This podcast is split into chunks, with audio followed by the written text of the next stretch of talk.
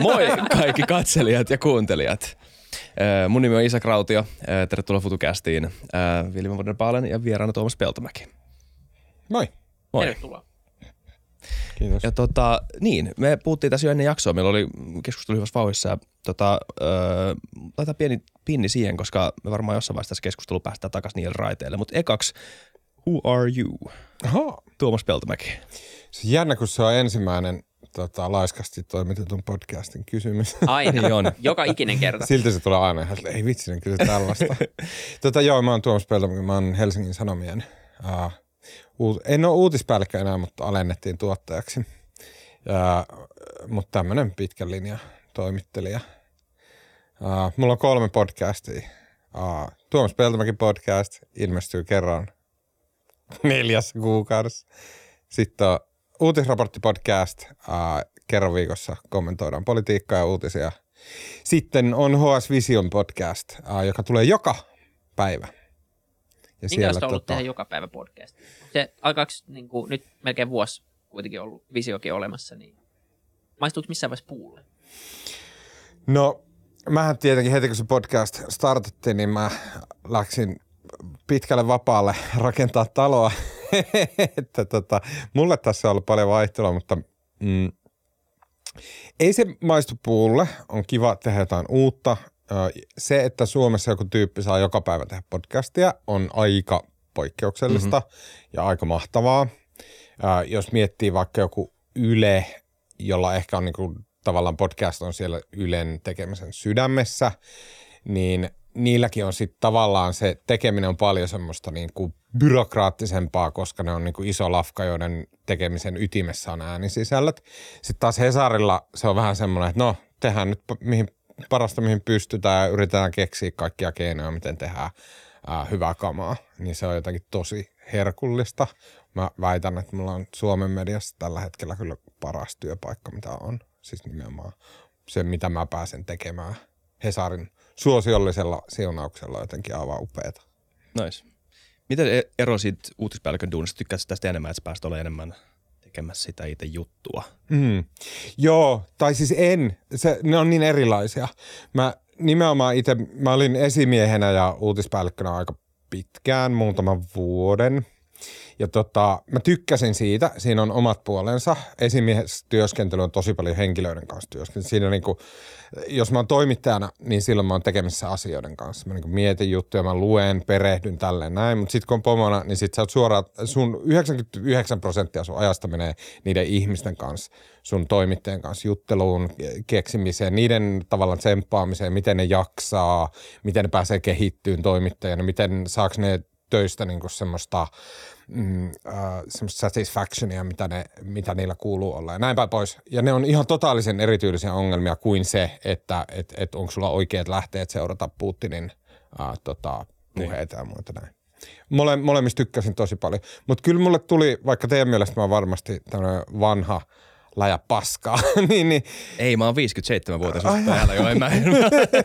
niin, niin mulla oli semmoinen vielä semmoinen ajatus, että mä en ole vielä, mä en halua tehdä niinku pelkästään juttuja, vaan että vielä mulla itsellä on jotain annettavaa. Mm. Mä haluan niinku puhua, sanoa, kirjoittaa, tutkia, ää, niinku hoksata maailmaa ja tämmöistä. Sitten kun siihen tulee jonkunnäköinen semmoinen nuupahdus, niin sit, sit kiinnostaa ne pomohommat taas suurimman kerran. Mm. Niin sormipussin päällä tuntuu kyllä hyvältä. Mm. Öö, se on se tuntuu jotenkin ö, puuduttavalta menettää se. Ö, ja en sano, että on vielä menettänyt, mutta, mutta se pelottaa vähän se ajatus siitä, että niin missä jossain vaiheessa ei enää ymmärrä, mitä tapahtuu. Hmm. No mietin, mun suuri sankari on tämmöinen amerikkalainen poliittinen satiirikko kuin John Stewart. Joo, ja ihan tota, se teki silleen, että ihan siellä suosionsa huipulla, niin se ää, lopetti oman ohjelmansa, The Daily Show, Daily Show, tai siis lopetti sen juontamisen, se jatkoi sitten Trevor Noahin kanssa se ohjelma. Mutta se lopetti just sen kanssa, että sitten oli tulossa niin kuin yhdeksännet presidentinvaalit ja olisi pitänyt niistä keksiä, niin vähän rupesi sillä, että no nyt tämä kiertää kehää. Tosin ne oli sitten ne vaalit, jossa oli Trump ja näin, että olisi ehkä kannattanut. Ja muutama vitsi. niin. Eri housuihin niin sanotusti nyt sä oot palannut siihen, sä itse asiassa kirjoitit, sä teet eniten äänihommia. Nyt sulla podee joka päivä, niin ei varmaan ehkä kauhean paljon muuta tehdä, mm. ö, ehkä jotain. Mutta sä kirjoitit nyt tässä viime aikoina yhden jutun, tosi mielenkiintoisen jutun, liittyen nimenomaan tähän, ö, miksi sä kutsuisit? Jotenkin tämä terminologia vaikuttaa tosi tärkeältä, kun puhutaan Niin. näistä eri poliittisen polarisaation skeneistä. Anti-vax, rokotevastainen, mm. kul- Suomeksi Niin. rokotekriittiset. Joo.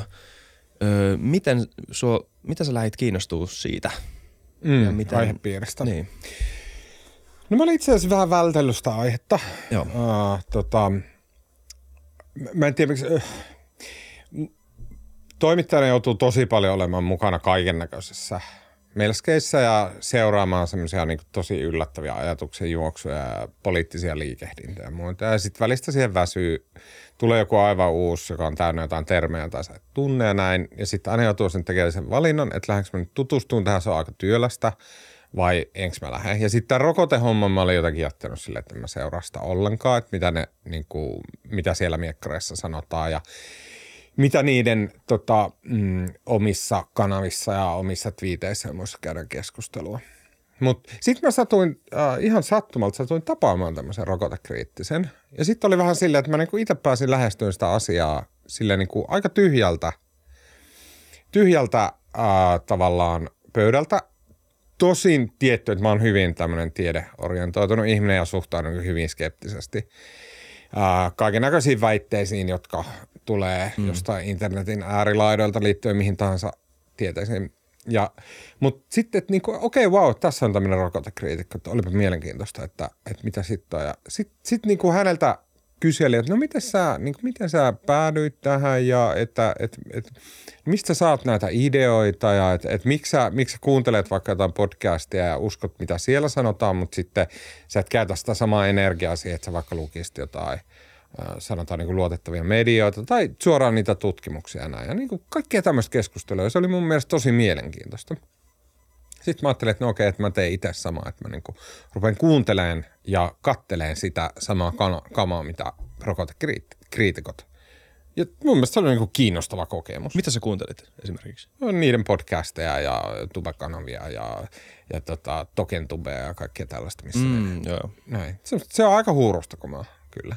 Aika iso osa siitä, joo, kyllä. On, on, joo, joo, joo. Mutta se on hauskaa, koska mäkin sanoin tuossa, että me keskeytä, mutta siinä se, että miten noita nimetään näitä skenejä, koska se vaikuttaa tosi binääriseltä, että joko se et oo tai oot, kun taas varmaan sen skenekin sisällä on tosi paljon erilaista. Kyllä. Ja vaikea, Niin ja varmaan tosi paljon eri Kiteyttää, syitä olla ottamatta niin nimenomaan. Joo, Joo. ja plus sit siinä on se, siis tämä on se polarisaatio, minkä some tekee, mikä on mm, niin kuin ihmiskunta tulee tuhoutuun tähän, mutta siis rokote, rokotekriitikoillakinhan on pointtia. Monet niistä asioista, mitä ne sanoo, on täysin järkeviä.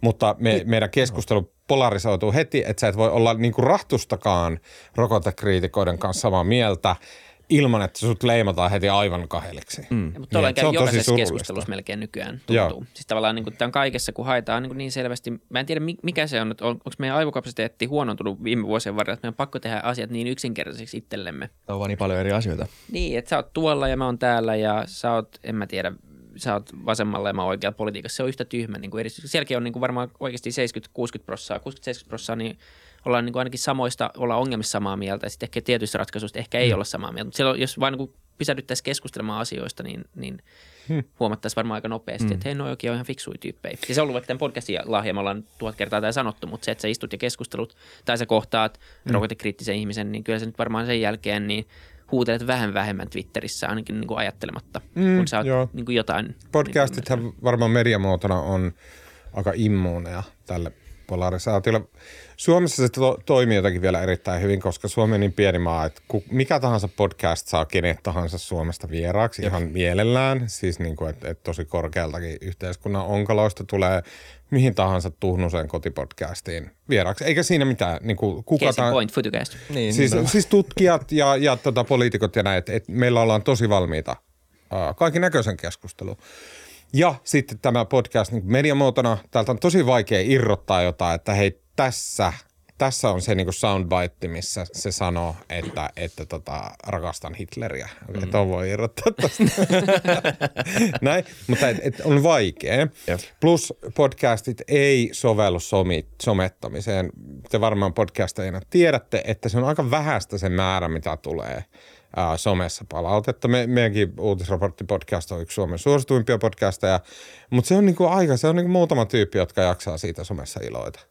sitten kun pyytää esimerkiksi, että laittakaa sähköpostilla palautetta, niin sitten sitä tulee satoja ja satoja ja satoja ja satoja.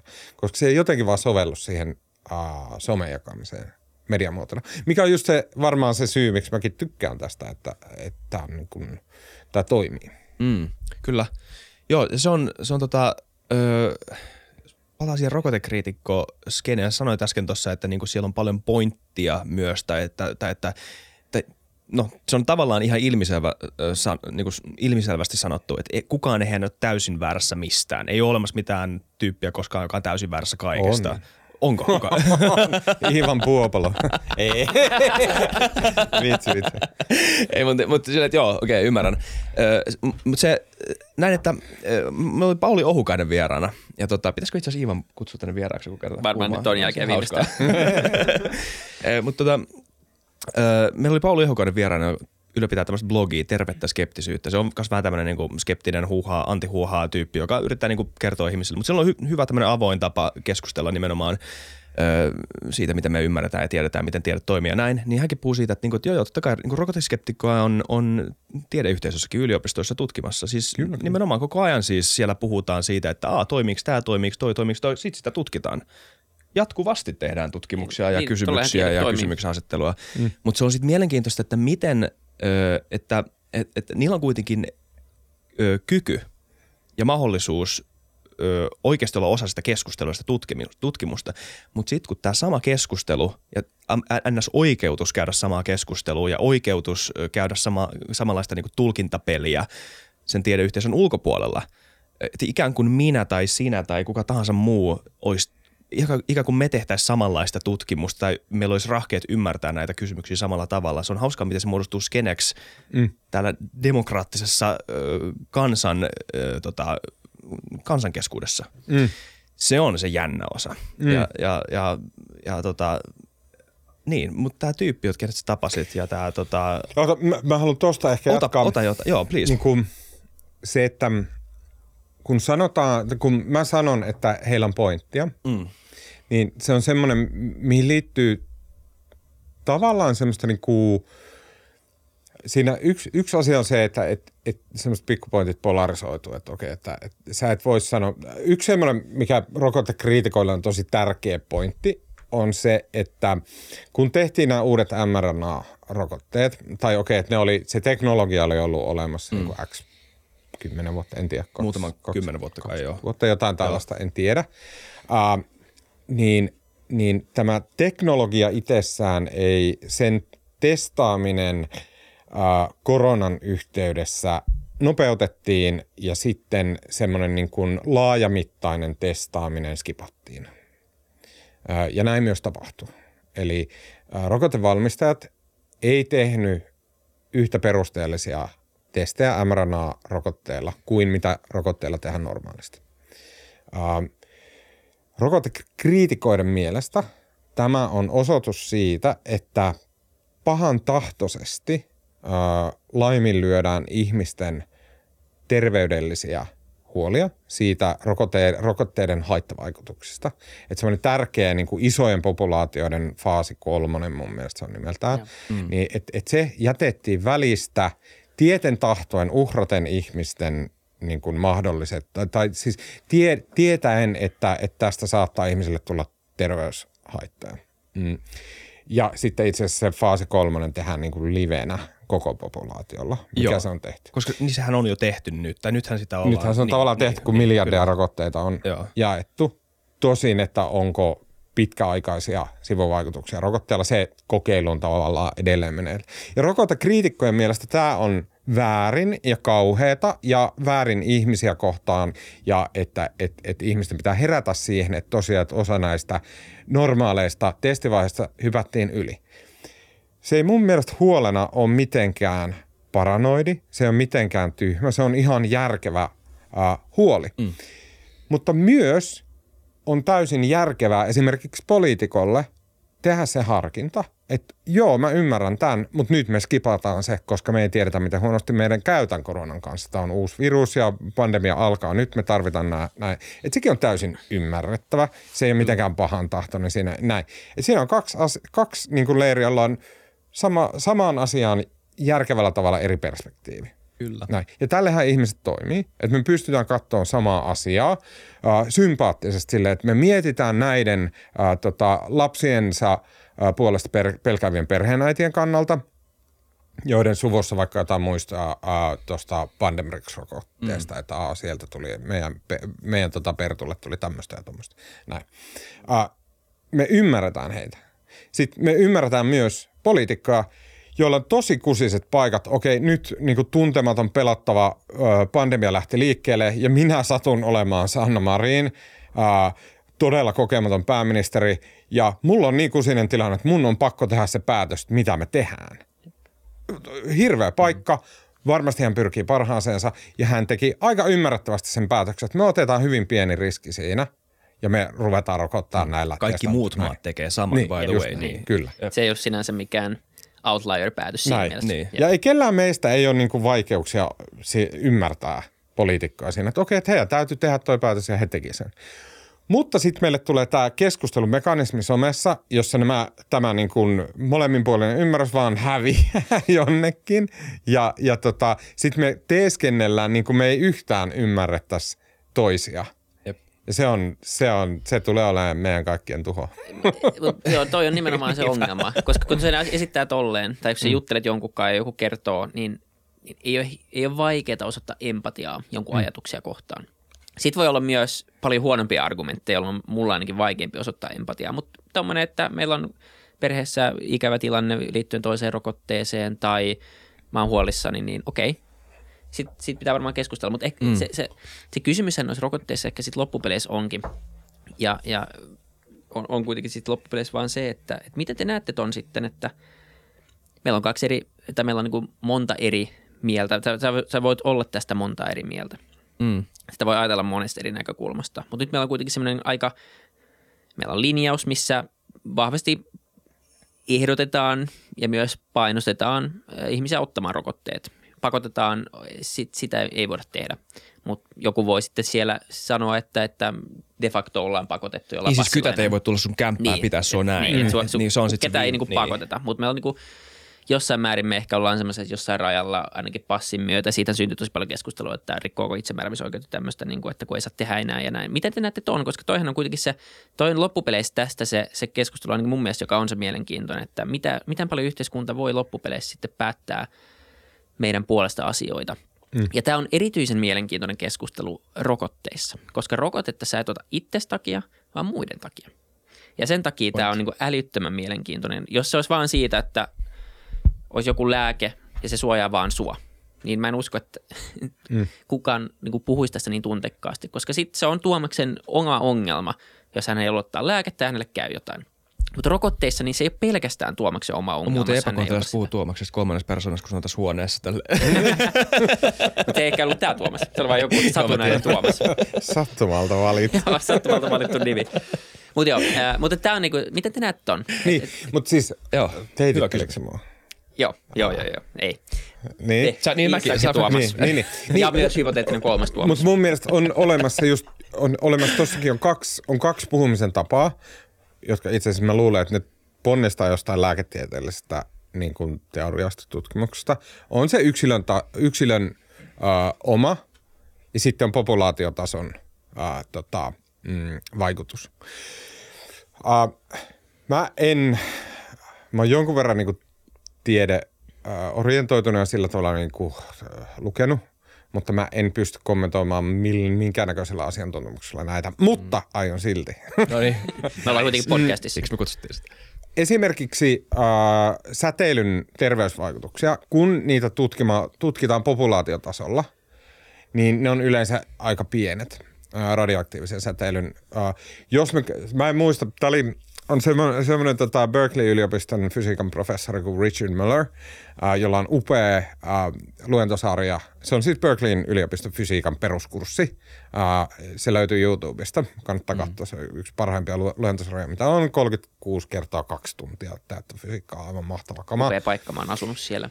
Isak saa aina saa sanoa, että sä oot asunut Kepiksessä, niin nyt mä teen tämän kerrankin. No niin, Se hyvä. on Berkeleyssä, wow, okei. Okay. Ja tota, mm, uh, Möller siellä esittää sen, että kun oli vaikka Tchernobylin uh, ydinvoimaonnettomuus, niin Ja nyt tulee semmoinen, että mä oon katsonut tämän kymmenen vuotta sitten ja mä en muista niitä detaljeja ollenkaan. Ehkä muistan koko asian väärinpäin, hyvin riskialtista, kattokaa itse.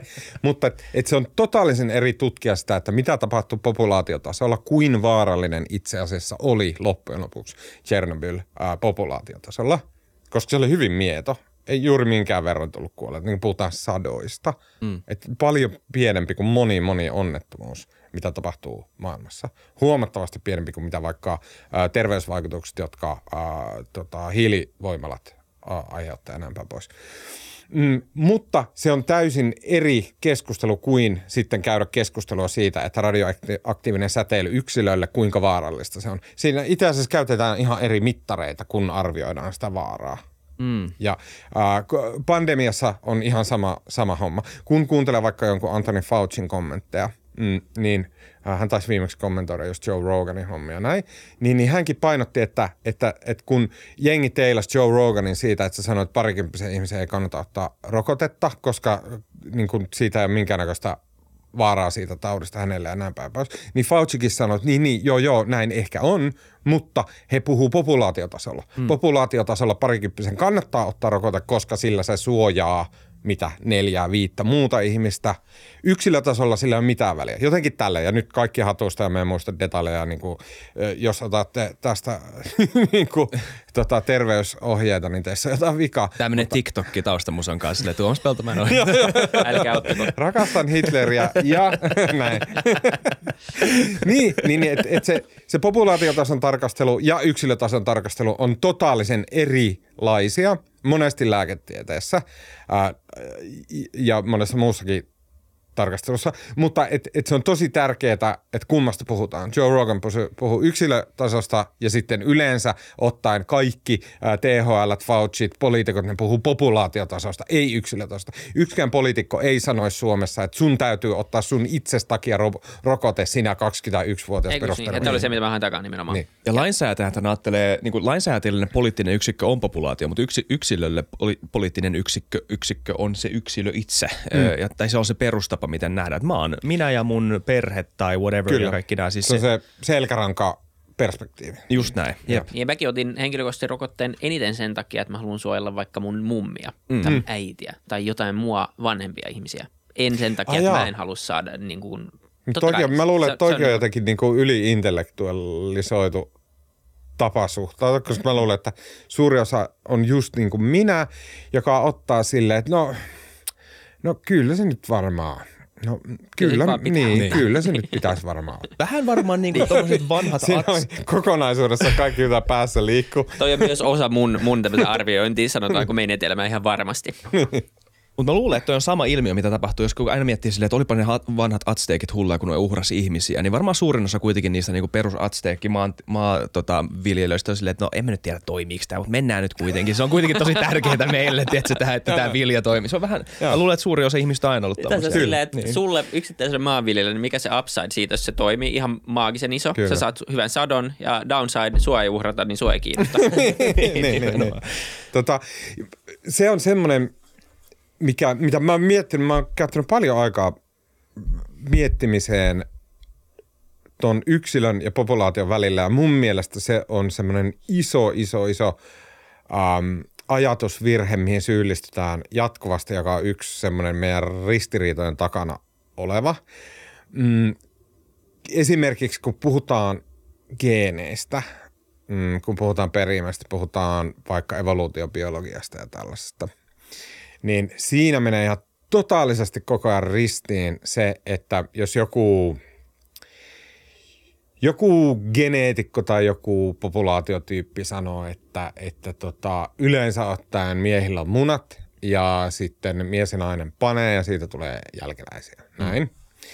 Ja sitten kun me tarkastellaan tätä populaatiotasolla, niin se pitää lähes sataprosenttisesti paikkaansa. Se on niin, kuin niin rautainen sääntö kuin voi olla – ja silti se ei kerro yksilöstä yhtään mitään. Mm. Mies ei välttämättä pane, sillä ei välttämättä ole munaa ollenkaan. Sillä voi olla, että sen geenikehitys on ollut jossain vaiheessa sen murrosikää äh, hyvin lähtenyt mieheksi kehittyminen onkin kohdannut pahoja ongelmia. Se ei kehity koskaan loppuun mieheksi, sille ei kasva vaikka lisääntymiskykyisiä sukusoluja, mitä bla bla bla, kaiken näköistä voi tapahtua. Niin jännästi, että lähes sataprosenttinen rautainen tieteellinen sääntö populaatiotasolla – ei kerro välttämättä yhtään mitään yksilötasosta. Okei, ja sitten kun meillä on kaksi eri leiriä, jotka keskustelee näistä asioista silleen, että toinen puhuu yksinomaan yksilötasosta, siitä, että mikä on joku sukupuolen kokemus ja että et, et niin kuin kella on pimppiä, kella on pippeli ja näin. Ja sitten meillä on joku tämmöinen, äh, joka puhuu yksinomaan populaatiotasolla, että on pelkästään lisääntyminen, urosnaaras ja näin. Niin eh, nehän ei voi koskaan kohdata – ja silti meidän julkinen keskustelu on niin kuin näiden kahden täysin eri leirin rääkimistä toisilleen. Tätä takia mä en Tosi hyvä pointti. Niin. Jäätävän hyvä pointti. Se on sama asia silleen, että jos me, jos me jos me laskettaisiin meidän pituudet tai whatever mitta, hiusten pituus tai whatever joku toinen pituus, tota voidaan mitata ja sitten laskettaisiin se keskiarvo niistä, niin totta kai se keskiarvo kertoo jotain, mutta siis se, ja ihmisten pitäisi ymmärtää se selkärangassaan, että sä kadotat kaiken tiedon joka ikisestä yksilöstä. Sitä keskiarvoa ei voi ikinä projisoida takaisin kenenkään yksilöön. Ja se on, tämä on ihan joka ikisessä argumentissa, missä käytetään keskiarvoja. Mun mielestä tämä on niin tärkeä asia ihmisten ymmärtää. Ja pitäisikö vaan uudistaa koulu, että se on kaksi kurssia. Keskusteleminen ja tilastotiede. ja sitten se olisi niin valmis. Menkää niin, maailmaan. Kyllä. Paitsi mun mielestä ehdottomasti äh, kreikka ja latina pitäisi olla. Mä, mä kaipaan joskus Suomeen semmoista niin aitoa yläluokkaa, mikä jossain mm. Briteissä on. Että siellä niin oletetaan, että tyyppi lukee latinaa ja niin tuntee Kreikan historian ja tarustot. Ja joo, se joo. vaan kuuluu, että jos sä oot joku koodaaja tai liikepankkiiri, niin sulle niin voidaan puhua kreikaksi. Niin tämä liberal arts-ajattelu vähän niin kuin Niin, että se sä... kuuluu siihen jotenkin, että sun yläluokkaisessa elämässä, jos sun ei tarvitse käyttää sitä koulutusta siihen, että sä niin varsinaisesti tienaat sillä jotain, tai tiedätkö, että sun ei pakko ammata sitä ammattia, niin sit sul, sä voit niinku sivistää itseäsi. Ja voi käyttää sanoja kuten eri toten, ihan vaan niinku tolleen vaan lauseessa, ei kukaan ei. Just näin, niin. Suomesta puuttuu se, ja se niin. on jotenkin väärin. Kyllä. Täällä no. pitää olla jalat maassa jotenkin. Mm-hmm. Niin ei täällä saa olla mitään. Jos sanot eri toten, niin hakataan. Mutta toinen pointti tuosta, kun sä kysyit tuonne teiltä, niin on, on myös tämä, mikä jää mun mielestä molemmilta puolilta tai kaikilta puolilta, ihan sama kuinka monta nyt onkaan tässä keskustelussa, on se, että kun puhutaan tieteellisestä väittämästä, mitä tiede tekee, tiede tutkii sitä, miten asiat on jollain tavalla tai miten asiat ei ole, tekee havaintoja siitä – siitä ei saa, tämä nimi on, me puhuttiin tässä kanssa Ohukaisen kanssa, on human partaveitsi. Uh, you can't get an ought from an is. Mm. Että se, miten asia on, siitä is ei, vois, problem, yeah. joo, siitä ei ikinä saa suoraan johdettua, miten asian pitäisi olla. Mm. Eli väitteestä esimerkiksi, tämä on ehkä vähän huono esimerkki, mutta tämä nyt sopii tähän keskusteluun. Väitteestä rokotteet toimivat, ei saa johdettua suoraan, rokotteita pitäisi ottaa ilman jotain niin kuin normatiivista ö, lisäystä. Kyllä. Ja tämä on niin niin, niin tärkeä. Se kuulostaa semmoiselta filosofiselta pipertämiseltä, kun sen sanoo mm. sen pointin niin kuin ihan itsessään, mutta se on tosi tärkeä ihan käytännön keskusteluissakin muistaa, että siinä se on, on jatkuvasti aina läsnä. Mm. Jatkuvasti läsnä se Iso problem on just tämmöinen kanssa, joka vaikeuttaa meidän keskustelua koko ajan. Mä muistan, mä olin ihan nuori, en nyt enää opiskelija, mutta nuori mies vielä. Ja sitten meillä oli tämmöinen jälleen näkeminen mun, mun tota, Tampereen yliopiston opiskelukavereiden kanssa. Mentiin syömään jonnekin. Ja sitten mä olin aloittanut työt Hesarilla. Mm.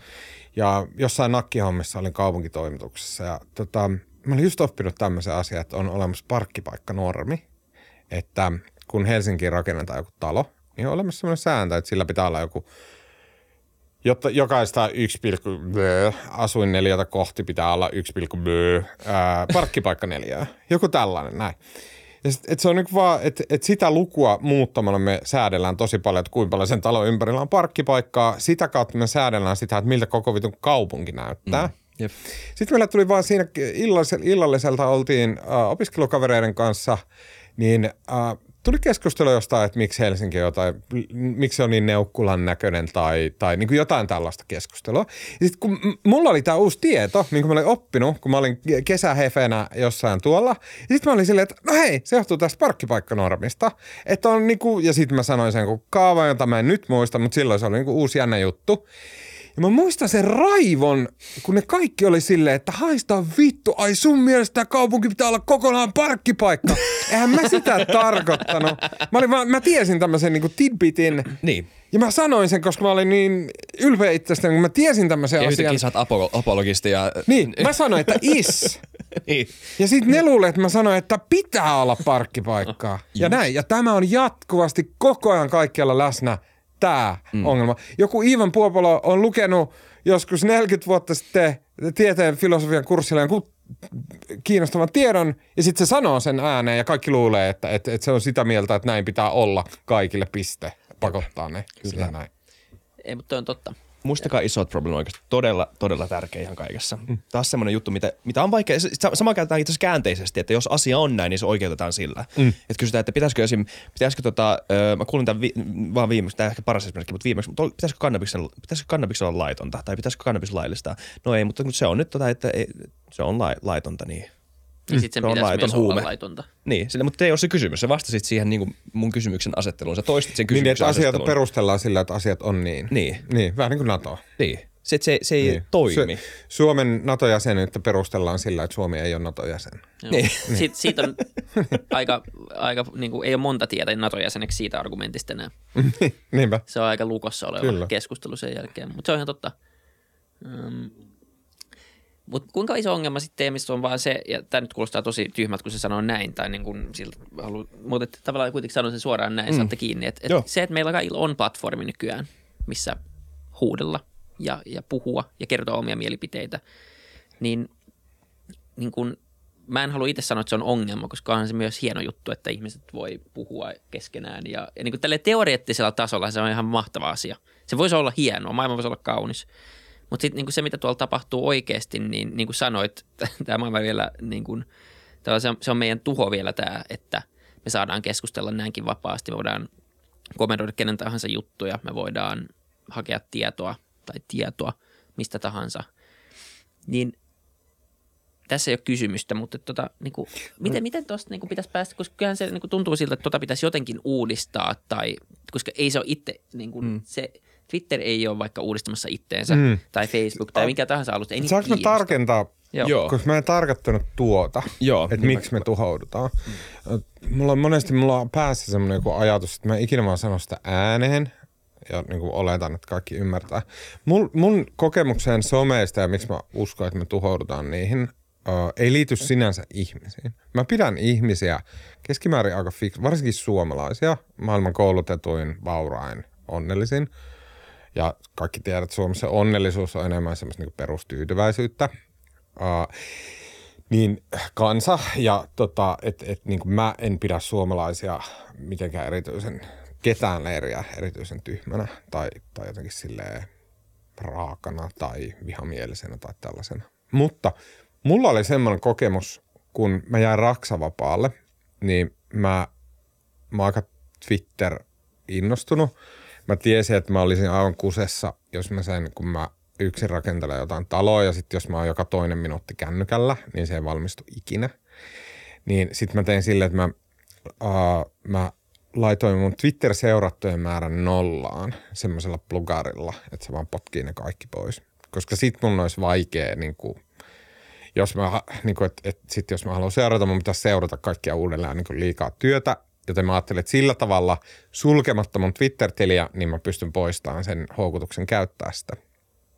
Joo, tämän sivu tuotteena oli se, että se toimi tosi hyvin, että okei, ny- nykyään mä edelleen seuraan nollaa ihmistä ja, ja sitten mulla ei ole sitä houkutusta jatkuvasti olla siellä. Ja sitten jos mä haluan tietää, mitä sanotaan, niin sitten mä etin tai käyn katsoa jonkun profiilia näin. Toimii todella hyvin. Yksi sivu huomio, mikä seurasi tästä oli se, että, että ilman seurattuja se Twitter näytti mulle vaan mun omat twiitit, ei mitään muuta heti kun mä seurasin yhtäkin ihmistä, niin sitten se Twitter, se aluksi näytti vaikka joku laulaja Sia. Uh, mä seurasin sitä jotenkin vahingossa. Se näytti, näytti siltä sieltä, se näytti yhden twiitin ja sen alla oli kymmenen twiittiä. Silleen, että hei, oletko huomannut nämä toiset twiitit? Ja ne oli kaikki semmoista niin kuin väkevää vihapaskaa. Semmoista niin kuin todella polarisoivia, niin kuin Jani Mäkelältä joku neljä twiittiä, jossa sanoi jotain aivan idioottimasta. Se, se Twitter teki sen itse. Mä en seurannutkin, että mä olin vahingossa seurannut sijaa. Mä näin yhden twiitin sieltä, jossa se oli silleen, all right, hyvä meininki, mä oon laulaja, teen mahtavaa musaa. Sen mä niin kuin, tavallaan halusin nähdä. Ja sitten se niin kuin livautti sinne alle semmoista niin semmoista, mistä mulle tuli mieleen, että et, et muut ihmiset on idiootteja, niin kuin raivo rupesi nousee ja semmoinen. Ja se on Twitter tekee sen itse. Sitä ei vaan huomannut ennen kuin oli tavallaan se niin kuin nollan seuratun, jolla ne Twitterin algoritmit ei näyttänyt mulle mitään. Mm. Ja sitten heti kun yksikin, ja ne rupesi heti näyttämään, katoppa tää, katoppa tää. Joku on sanonut näin kuohuttavasti ja näin. Sitten kun sitä tuli. Sä et käytä Twitteri liikaa, ajattele näitä. Sitten niin nimenomaan. Niin. Jep. Joo, mutta on hyvä tarkennus.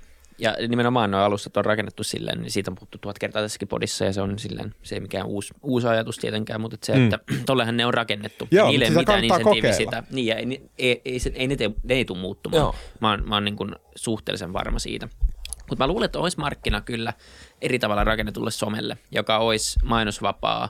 Eikö Trumpilta tullut sitä? No nyt tuli se Social. Truth Social joo. Se kuuluu vähän lägi. Se ei toiminut ehkä ihan niin hyvin kuin piti. Mä yritin Yllättäen. sen, se, mutta se mä ei en- ollut ehkä, niin kuin, ehkä se ei saanut parhaita devareita töihin Mm, kuitenkaan. ehkä ei. Kaikki ei halunnut loikata Twitteriltä tai Vaikka Googlelta Peter Trumpille. Thiel rahoita niin kuin... No sehän rahoittaa kaikkea. Jos Niin. maailmassa tapahtuu jotain, joka ei ole Thiel ok, rahoittaa. niin Thiel rahoittaa.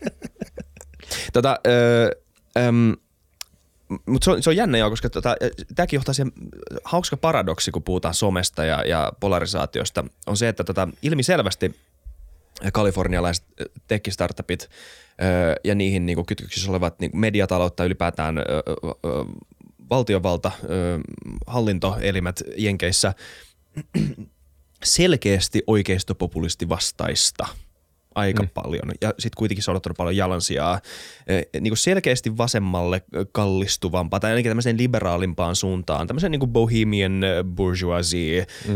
creative class, vähän yläluokan tämmöistä niin kuin liberaali, liber, niin kuin, se on aika selkeä. Niin eh, kyllä sanoo eri toten. niin, jotka sanoo eri, niin. Vähän aika selkeää tämmöistä. Ja siis äh, tavallaan ihan fine. Itse asiassa mun mielestä se on monella tavalla hyvä linjaus. Öö, ja, ja monet puhuu siitä, että miten Tube sensuroi ja miten ö, oikeistolainen matsku ei pärjää Tubessa ö, ynnä muuta ja, ja someissa. Ei todellakaan totta. Mm. Siis ne on, se, sehän niin kuin nimenomaan... Siellä ei pärjää mikään muu. Tämä on ihan tämä on pelkkä anekdootti, tämä ei ole siis, mutta varmasti täällä löytyisi paljon muutakin, mutta jopa me ollaan huomattu se, että mitä enemmän populistisempaa ja oikealle kallealle lampaa. Se, se, am, se algoritmi nappaa se heti sen. Joo, joo. Ja meidän kuunnellumet jaksot YouTubessa on, on selkeästi niin kuin siihen suuntaan kallistuvaa sisältöä. On, ja ja Joo, joo. vieraita. Ja Ihan se ei ole selkeästi. niin kuin edes lähellä. YouTubessa on lapsia ja natseja. Ei Niin. mitään muuta. Kyllä. se on edelleen mun lemppari some. Jos pitäisi kaikki muut poistaa, Joo, niin mä jättäisin kyllä. tuben. Joo, joo. Ö, Puhutaanko vähän Case Rogan? Joo, Tota, puhutaan toki. koska sä oot kuitenkin niinku, tommosessa niinku, saatanan siunaamassa mainstream-mediatalossa mm. duunissa, eikö vaan? Tiedätkö, Kyllä. niinku täysin epäluottavassa. Bilderberg. Just näin, Joo. jep, jep. Ja mä en tiedä, sulla, sulla oli kohta joku kokous joidenkin pukumiesten kanssa. Ai Joo, taasko? joo. Miten usein niitä oikein on? Kyllä niitä on. joka aamu, joka ilta murra, murrataan vauvoja. Mutta te ette kuitenkin käydä töissä. Mitä? Te ette kuitenkin käydä töissä siinä välissä. Ei, ne, ne, ne vauvat pitää eka pyydystää. Hyvä outputti on kuitenkin tuolla firmalle, että onko kaikki vaan konnoja? No. Mutta tota, mut sitten toisaalta tota, sulla on ö, Joe Rogan, tämmöinen vapauttelija ja koomikko ja muuta, joka on, jolla on nyt niinku maailman isoin media. Mm. Basically, eikö vaan suunnilleen? Yksi niistä ainakin, maailman isoin. Ei, ei sinne päinkään. Ei vai? Ei. Ajaa, mikä, mikä olisi sitten? ei, ei, ei. Joe Rogan on tosi iso Niin. podcastaja, mutta ei se, Niin okei, se on niinku huomattavasti pienempi kuin... Se on su, mun mielestä se on samaa luokkaa kuin Time. Joku tämmönen niin kuin nyt jo melkein haudan partaalla oleva. Mä näin tota jonkun mm. statistiikan, ja nyt taas joku statistiikka, mm. jonka mä näin joskus, käydään niin taas kaikki käy. Mutta se, mitä, niin kuin, mihin toi perustuu ja mikä Niin. mä näin ton saman, niin se oli jotenkin, jos otettiin yksittäisten sisältöjen mm. tai jaksojen, tai niin kuin jos sä vertaat vaikka Roganin podcastin kuuntelijoita keskimäärin, taisi olla 11 miljoonaa, mm-hmm. jos mä muistan oikein, ja sitten sä otat vaikka jonkun TV-ohjelman, jonkun Fox Newsin tai jotain, mm. niin se oli niistä isoin. kuinka moni kat- kuuntelee yhden jakson verrattuna katsoa vaikka Joo, joo. tiede- Maailma vai? Sitten jos joku- Foxin versus Rogan, Joo. niin Fox on täysin eri mittakaavan mediatalo. Ja jos miettii, On, on, kuinka paljon joo. se tavoittaa ihmisiä, niin, Niin, niin, ne kyllä. tavoittaa siis varmaan satoja kertoja enemmän ihmisiä joka kuukausi kuin Rogan. Siis ne mittakaavat on niin eri luokkaa. Se- Joku Joe Rogan, joka siis upeasti tekee paljon hommaa, mm. yksi podcast per päivä versus jonkun amerikkalaisen mediatalon, en osaa sanoa mitä, tuhat juttua per päivä. Jep, ei kun se pointti. Niin, ää, ja sitten amerikkalaisten mediatalojen uutisia luetaan ympäri maapalloa, Just. Bangalorea myöten raivolla, niin, niin kuin, emme puhuta samoista liigoista Joo. ollenkaan. Täysin tyhmästi sanottu maailman isoin media, mutta kuitenkin point, iso media, iso tämmöinen niinku, ö, Iso podcast. iso podcast, Joo. niin Ja nimenomaan. todella iso vaikutusvaltainen tavallaan niin kuin tyyppinen. kuitenkin Joo, joo, monen todellakin ihmisen ajattelumaailma. Joo, Joo. kyllä. Tarpeeksi paljon sille, että Valkoinen talo on puuttunut sen tekemisiin. Et kuitenkin sille tämmöisenä internetjäbänä aika iso. Niin, ö, niin tota, On, on, joo, mutta myös huomioida, että Valkoinen talo saattaa kommentoida jonkun kalifornialaisen kakunleipojan Totta. blogia. Niin, kuin kyllä. Se on täysin itsekästä, Nice mitä tekee. Niin. Mutta tota, ö, miten sä journalistina näet tätä, koet tätä ilmiötä, että niin kuin journalismi on henkilöitynyt nyt näin pitkälle ö, ja saanut niin kovan valtasijan valtavirrasta, niin kuin jalansijan valtavirrasta. Mm. Ö, ja niin paljon, että se jopa liikuttaa ö, viisaria ö, suuntaan ja toiseen. Ö, ongelmahan on siis ehkä se, että puhutaan- seksuaalisesti vai miten? No why not?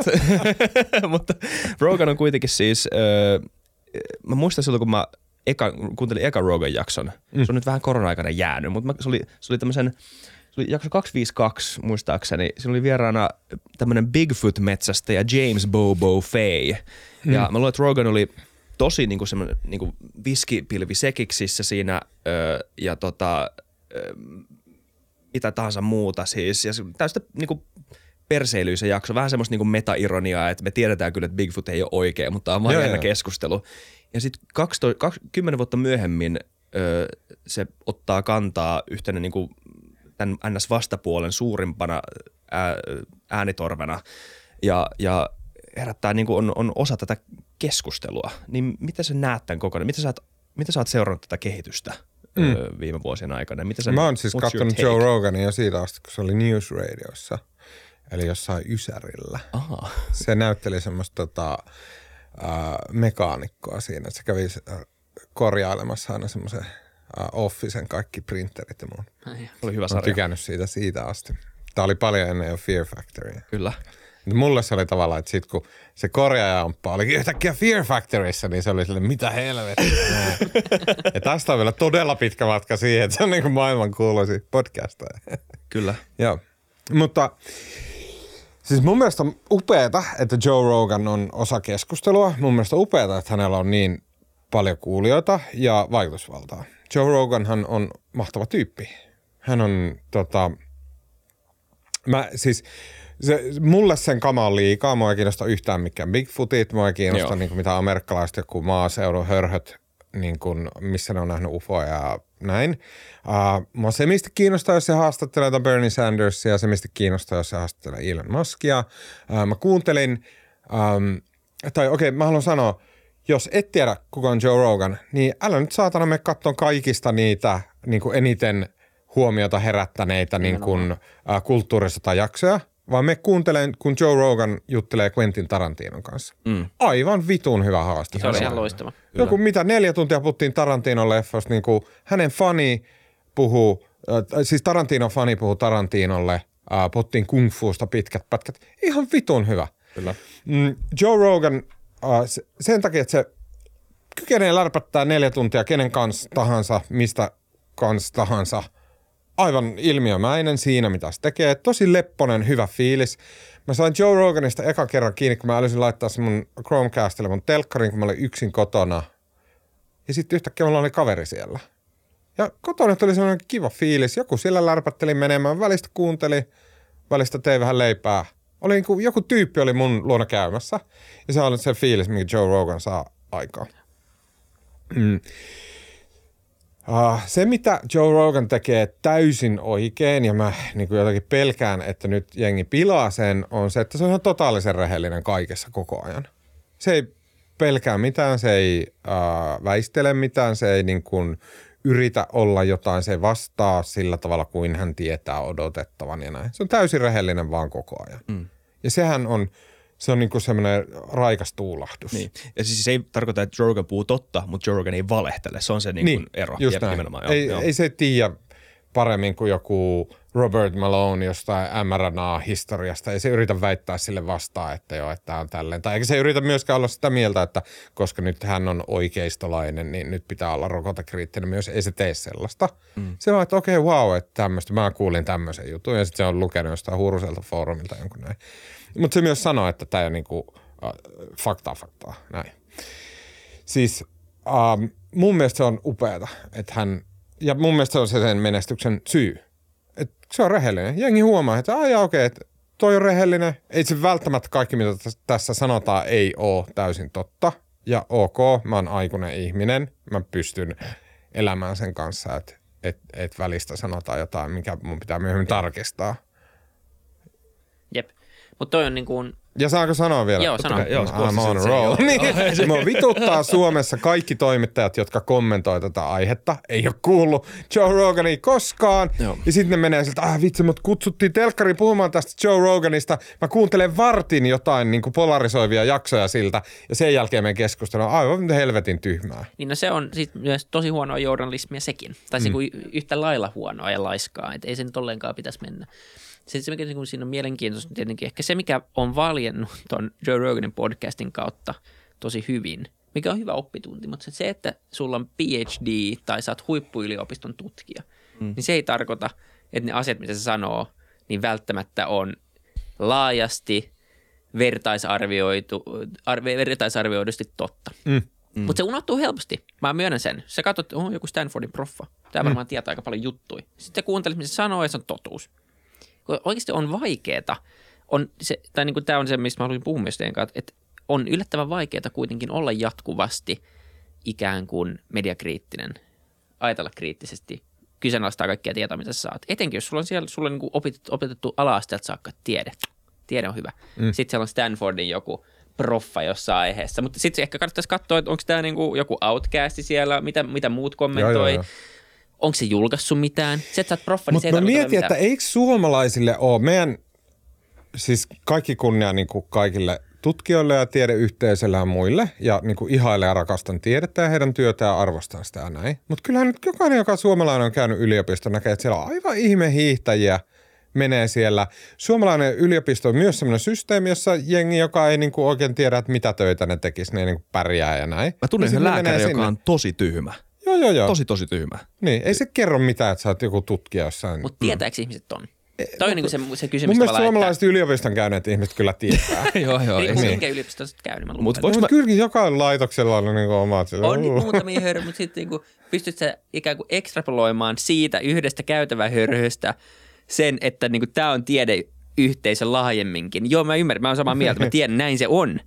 Mutta niin tietääkö ihmiset on? Koska tietää vaan itsekin, että helposti sen unohtaa mä luulen, mä luulen, että nimenomaan Suomessa tietää. Mm. Amerikassa ei, koska siellähän niinku, siis sille, se on eri, eri luokka, joka käy yliopistot. Ei siellä joku pickup truck tyyppi käy yliopisto. Suomessa niin joka ikinen ihminen on käynyt pari yliopistoa ja me ollaan täysin ylikoulutettu kanssa siinä mielessä, että et, et, et, niin se ei meille ole semmoinen niin niin. ihmeellisyys. Ja se etäisyys, se etäisyyden tai ehkä se etäisyyden puute, se etäisyyden lyhyys puhutaan niin sosiaalisesta etäisyydestä, siitä, että me ollaan käyty niin hankkeet ja yliopistot ja whatever, mitä muut mm. kanssa täällä. Ja siitä sitten sinne, että mikä on se eliitti joo, ja joo, miten jo. niin kuin skene pyörii eliitissä, niin näkee jo siellä, että okei, jos se, jos se on tämmöistä nyt täällä, kun me ollaan vähän päälle kaksikymppisiä, niin ei sit tuu tota Bilderberg Illuminati-meininkiä. Kyllä. Niin kuin ei nää kykene siihen nämä ihmiset. Mä, mun mielestä niin.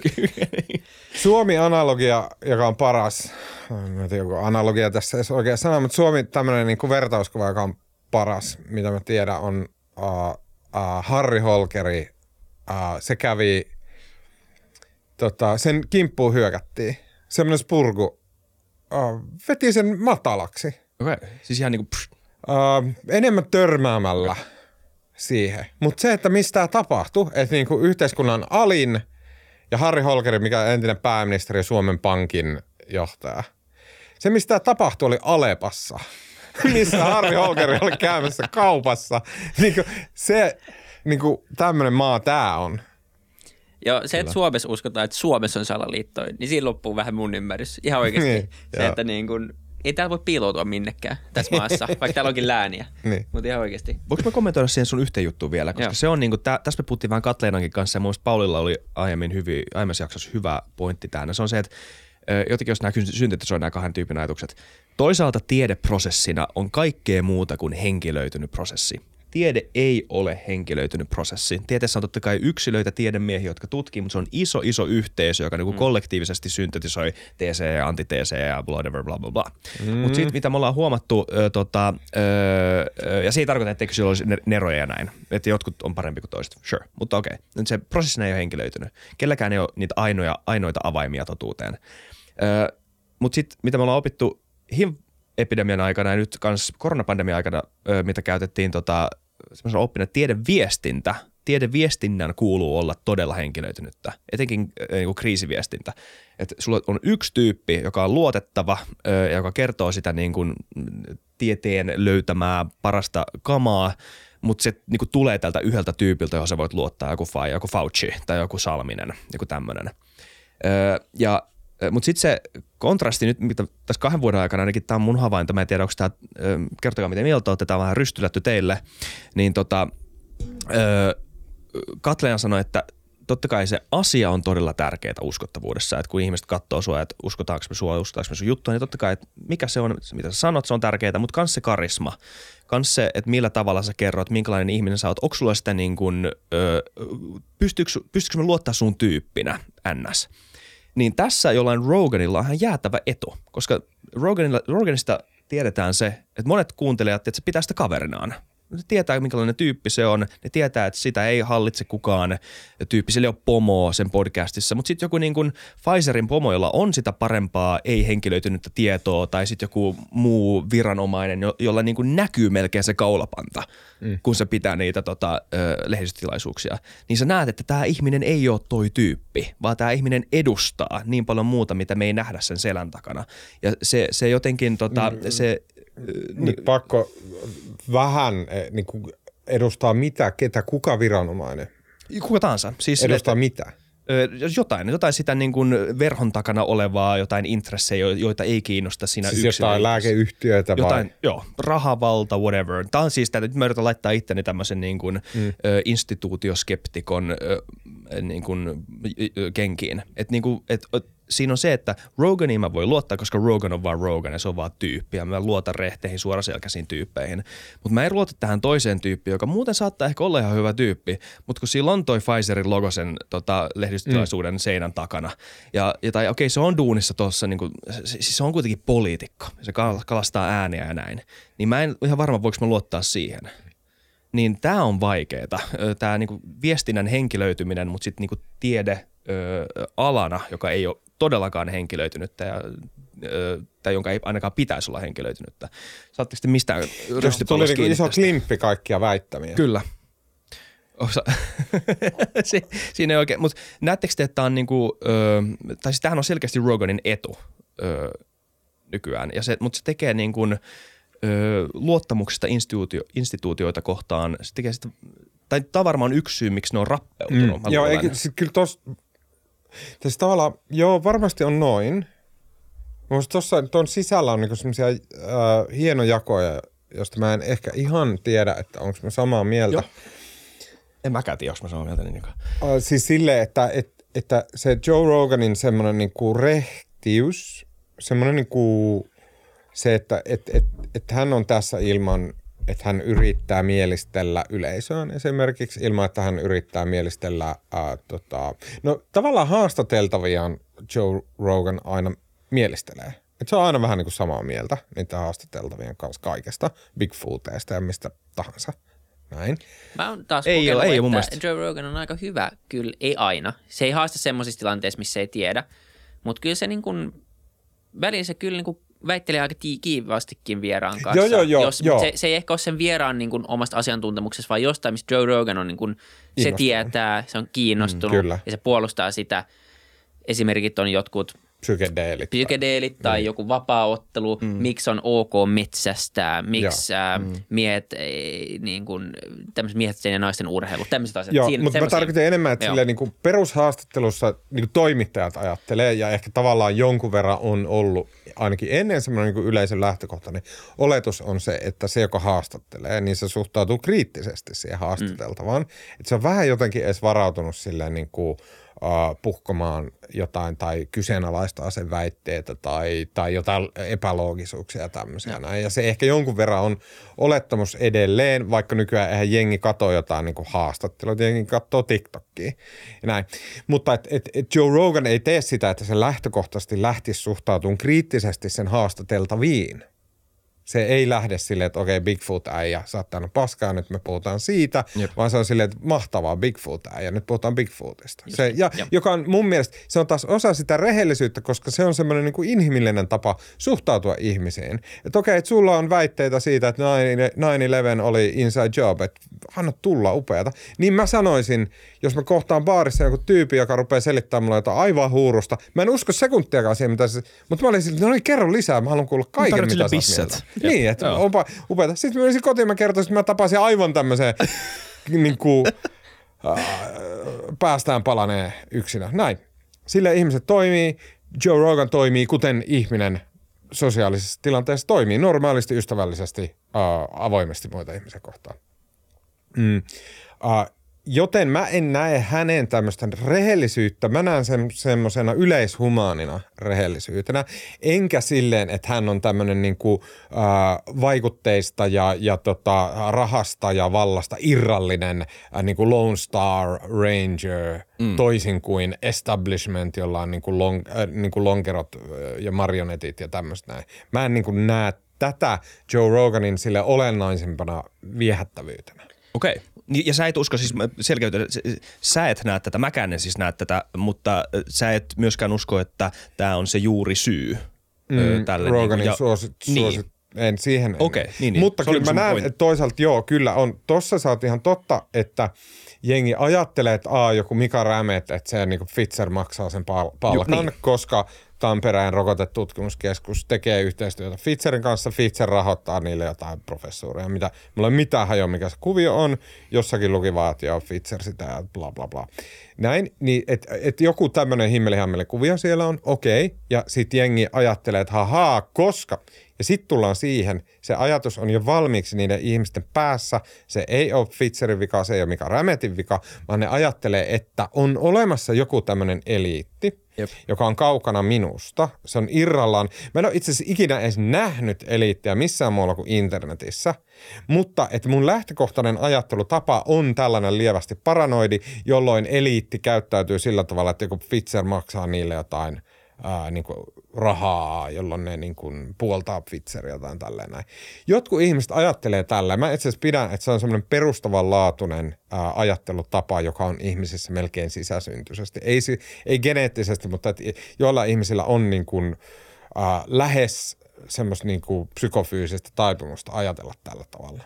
Ja toi on hyvinkin jännä. Mm. Siis sille, että... Saako? No Joo. vitsi, mä oon tosi pitkä veteen ja mä puhun loput. Sulla on hyvin dramaattisia pausseja. Joo. Me ei olla ihan tottuneet siihen, ja. mutta ja sitten kun nyt palataan niihin virkamiehiin ja Jep. poliitikoihin, niin sitten niillä kaikilla on tosiaan niissä lehdistötilaisuuksissa semmoisissa, että niiltä kysytään joku ilmeinen kysymys, että, että no hei, että miksi pitää rokottaa lapsia, kun tästä taudista ei ole lapsille mitään haittaa ja rokotteista – voi olla haittaa. Sitten pitää semmoisen niin pienen paussin, jonka aikana sitten niinku, tota, rokotekriitikot ajattelee, että ne niinku muistelee, että mitä meidän Bilderberg-herrat käski mun sanoa tästä tilaa näin. Tai että et, niinku joku niiden liskoaivo herää sille vaara, näin. Mutta nehän ajattelee sille, ne äkkiä yrittää kelata, ne tietää joku Mika Salminen. Se tietää, että, että okei, okay, että, että, että toi kysyjä on täysin oikeassa – Mutta mä en voi sanoa, että ei tietenkään ole mitään syytä lapsilla ottaa, koska mun täytyy äkkiä kelata joku semmoinen ihan vitumoinen himmelihämmeli, jossa on silleen populaatiotaso, ulkorajavalvonta, ää, tota, terveyshuollon budjetti tämmöisessä ja tommosessa alueella. Tässä maakunnassa on tulossa tämmöinen tota, 20 miljoonan lovi, koska siellä on paljon sydänleikkauksia, joka vaikuttaa niiden näin. Mm. Niin kuin, kaikki täysin teoreettisia esimerkkejä, mä en tiedä yhtään mitä Mika Salmisen päässä liikkuu, mutta että heidän täytyy niinku ajatella mm. se semmoisen niinku, aivan saatanamainen ding, ding, ding, ding, jonka he käy siinä läpi. Ja sitten, koska ne ei ihan tiedä, että miten vaikuttaa, jos mä sanon nyt, että lapsia ei kannata tosiaan rokottaa, niin sitten sä ajattelet, että mä en tiedä, miten tämä vaikuttaa johonkin Pohjois-Karjalan tämmöiseen, niin sinne sanoo aina jotain silleen, no mm, on parempi, että tuota, mm, kyllä se nyt kannattaa varmuuden vuoksi, kyllä joo, näin. Ja silloin se ihminen, joka on kysynyt sen, niin se on silleen, että aha, olipa paska vastaus. Se ei myöntänyt tätä ilmeistä pointtia, joka mun kysymykseen liittyy, vaikka se on päivän selvää, että se on samaa mieltä, ja se vastasi jotain ympäripyöreää. Mutta se, että miksi poliitikot, johtavat virkamiehet vastaa sitä ympäripyöreätä on se, että ne joutuu ottaa niin monia eri asioita huomioon, ne joutuu ottaa sen tavallaan massan huomioon, joka, että okei, että, että valtaosa ihmisistä, jos mä vastaisin tavalla X, valtaosa ihmisistä osaa laittaa sen kontekstiin. Mm. Mutta sitten on se noin 6000 ihmistä, jotka ei. laittaa eri kontekstiin, nimenomaan niin. eliittikontekstiin. Niin. Jep. Ja sitten ne tekee jotain tyhmää. Mun pitää nyt vaan kuitenkin, koska mä oon virkavelvollisuudella vastuussa tässä, niin mun täytyy myös huomioida se, että mä en voi sanoa jotain ilmeistä, koska on se 6000 ihmistä, jotka tekisi jotain vitun tyhmää teloi sitteensä. Kyllä. Jotakin näin. Joo. Ei, mutta joo, kyllä. Että se ei ole pelkästään kysymys, se on ehkä, niin, se on ehkä huono kiteyttää se pelkästään karismaan tähänkin tommoseen, mm. koska siihen, tämähän on nimenomaan se todellisuus, että siis, mutta mut se on just se, että kun ei tiedetä, mitä päässä tapahtuu ja ei ole aikaa jossain lehdistötilaisuudessa alkaa selittämään niitä. Ja mitä enemmän selittää, sitä vähemmän karismaa on. Mitä pitempi lause, sitä vähemmän siinä lauseessa on karismaa yleensä. Mm. On hyvä nyrkkisääntö. Ja sitten sit ihmisillä menee keskittymiskyky kanssa. Mm. Ja jos sulla on joku, jäm, jos sen sijaan joku jämäkästi sanoo, että ei tietenkään pitäisi ottaa lasten, terveyden lasten. Älä nyt hyvää mies. Niin. Mutta tota, mut sitten tosittain tuo, mitä sanoit, niin kyllä se pitää paikkaa, paikkaansa mun mielestä tietyissä tilanteissa, että etenkin niin kuin kultit ja, ja tämmöiset, niin kuin tämän tyyppiset asiat, ne perustuu kuitenkin sitten loppupeleissä pelkästään aika usein ainakin tämmöiseen, no osittain siihen, että minkälaisia yksilöitä siihen lähdetään hakemaan, tunnistetaan haavoittuvaisuuksia, mutta myös karismaan ja semmoiseen tavallaan semmoiseen yhteisön luomiseen. Niin me ollaan puhuttu tässäkin monta kertaa siitä, että miksi, joku tämmöinen, että sä uskot vaikka, että maapallo on litteä. Niin, vähän sama juttu taas. Se vaan kun sä menet Aztekien uhrausseremonia joka perjantai-ilta ennen omia mm. grillejuhlia. Niin onko se sen takia, että sä uskot siihen juttuun vai, vai, vai sen takia, että kaikki sun kaverit menee sinne? Että jos Osku ja Jorma ja Pia kaikki menee, niin kai mä sitten myös meen, kun sitten muutama on yksin kotona. Mm. En tiedä, uskoinko mä tähän juttuun, mutta ne on nyt siellä. Niin. Sitten vaihtoehtona on se, että niin kuin, tavallaan se, että sä alat tonkimaan ja etsimään ja sitten, ja se on, se on vielä niin kuin monelle ehkä vielä aika helppoa, mutta se toinen vaihtoehto on se, että sä alat väittää sun kaverille vastaan ja sä se sun oma yhteisön ulkopuolelle. Ja mä luulen, että se on aika monelle aika mm. vaikeaa. Ehkä maanläheisempi esimerkki tuosta samasta on Kun se, Aztekit mm, kun on se, että tosi moni, uh, joka rakastuu, niin ottaa sen puolisonsa uh, elämänkatsomuksen, uskonnon jopa, uh, kääntyy muslimiksi, kääntyy juutalaiseksi, kääntyy kristityksi. Uh, onko siinä kyse se, että, että jotenkin tarttuu siitä toista? Ei, vaan siinä on todennäköisesti kyse siitä, että okei, että mä rakastan tuota ihmistä. Ehkä näkee siinä viisautta, että okei, että sillä on hyvät arvot – se on selkeästi saanut tästä uskosta vaikka tosi paljon. Mutta todennäköisemmin siinä on se, että tässä on niin mahtava homma meneillään. Rupeisinko mä mun rakkaalle, mun kumppanille, niin kuin mitä, joka päivä aamupalalla sanoa jotain aivan paskaa toi sun niin kristius.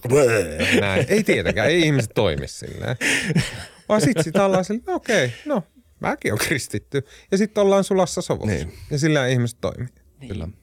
Eikä se myöskään ole silleen, että ai mikä sattuma. Me rakastaa toisiamme ja Jumala on todellinen. ja niin, mikä sattuma. niin. niin, kyllä.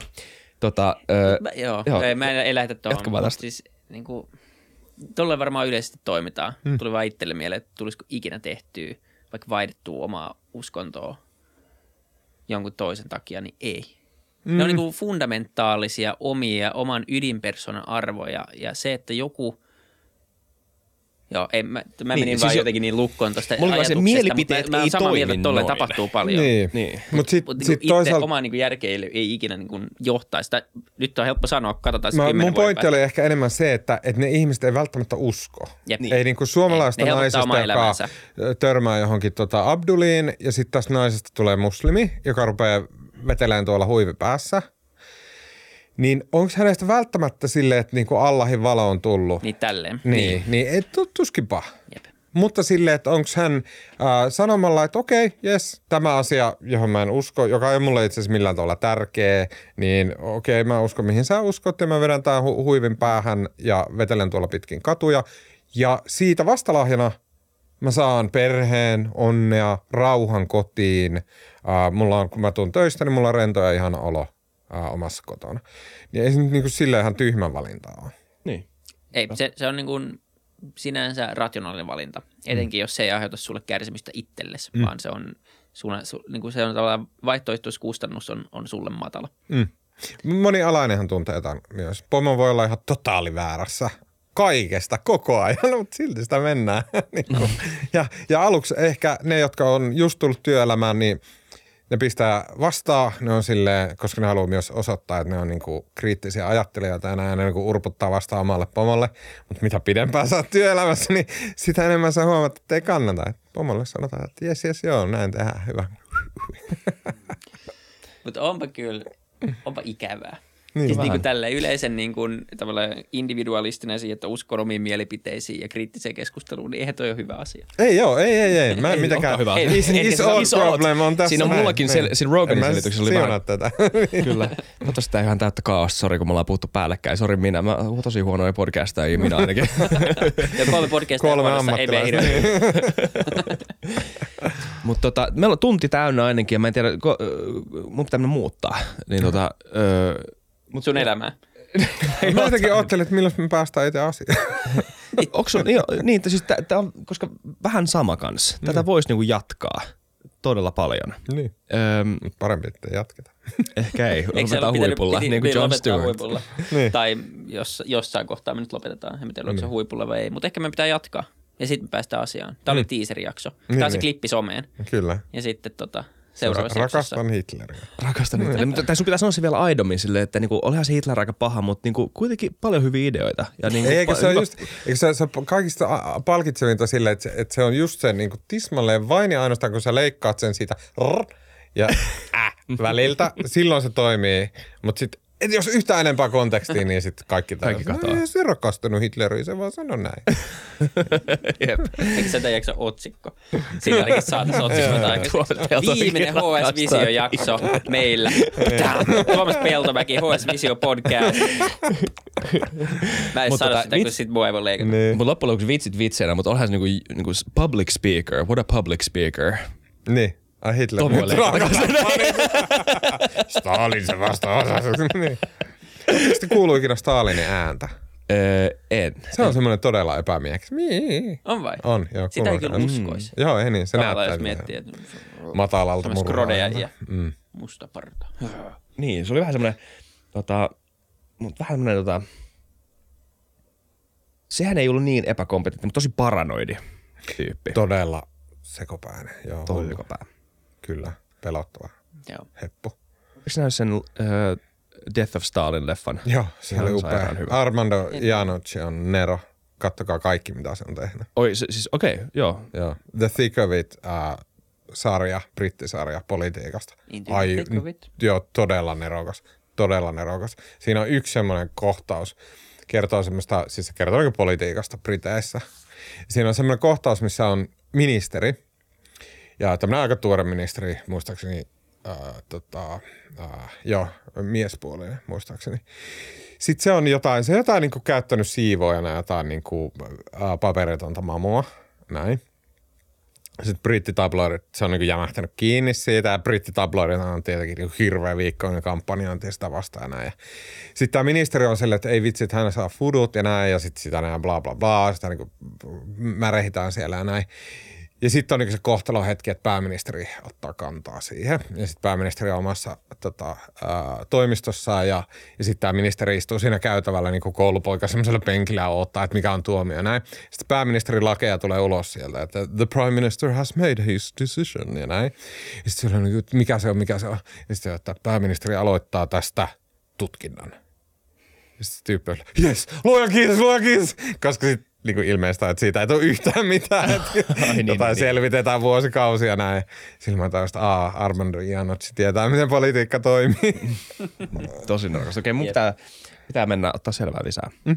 tekemisestä. Kiitti vinkistä. Öö, Laitetaan vaikka, laitetaan vaikka Armando, mikä se sukunimi oli? Iannucci. Al- se on britti, mutta sillä on italialainen nimi. Okei. Okay. Laitetaan vaikka sen Wikipedia-sivut tuonne te- jaksokuvaukseen, niin ehkä Joo. ihmiset muistaa. Eikä mitään muuta. ei mitään, ei mitään kontekstia, koko jakso. Rakastan Hitleria Armando Iannucci. Show notes. Tuomas Lähteenmäki.